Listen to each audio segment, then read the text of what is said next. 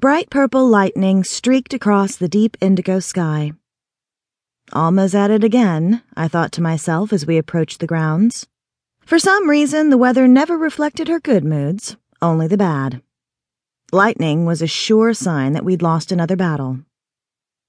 A deep anger rose in my chest.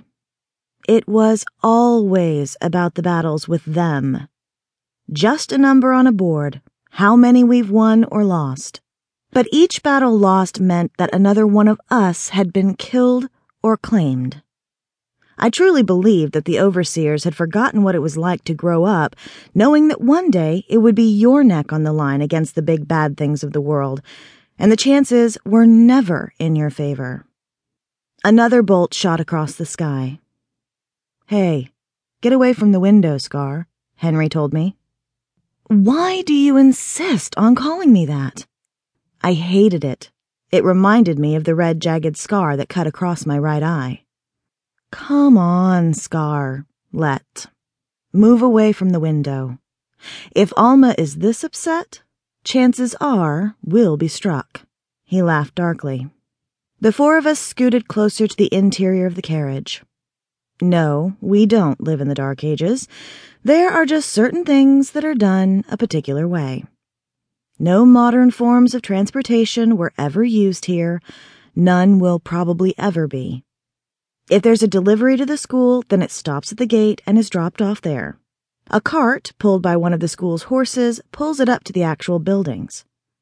They told us when we first moved in at age 10, they don't do modern transportation here. I'm not going to mention the seriously modern tech lab with garage that's buried deep under the school.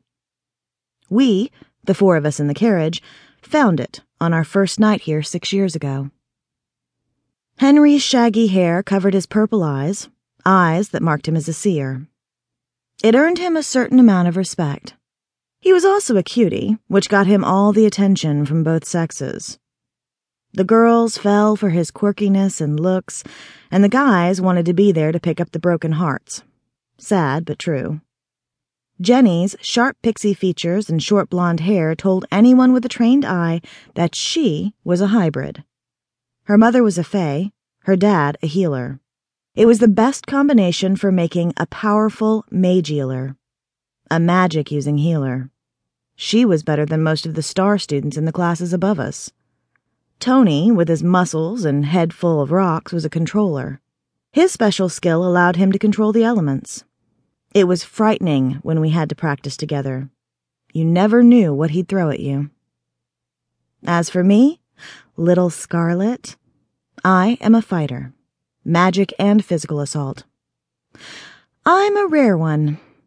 You'd think that there were a ton of fighters, especially with the war happening, but fighters are born every ten years or so. I'm the first one to be formally trained at the school. I'm sure Harold Speck Larker is proud rioting in his grave. Me? I think it's a curse. Look out! Jennie's higher pitched voice bounced off the walls of the small enclosed box. Each of us instantly snapped to attention. Henri's hair flowed around him as he tried to see what would happen. Tony pulled on his connection with the earth to try and make a shield around the moving carriage. It looked like a rock tidal wave.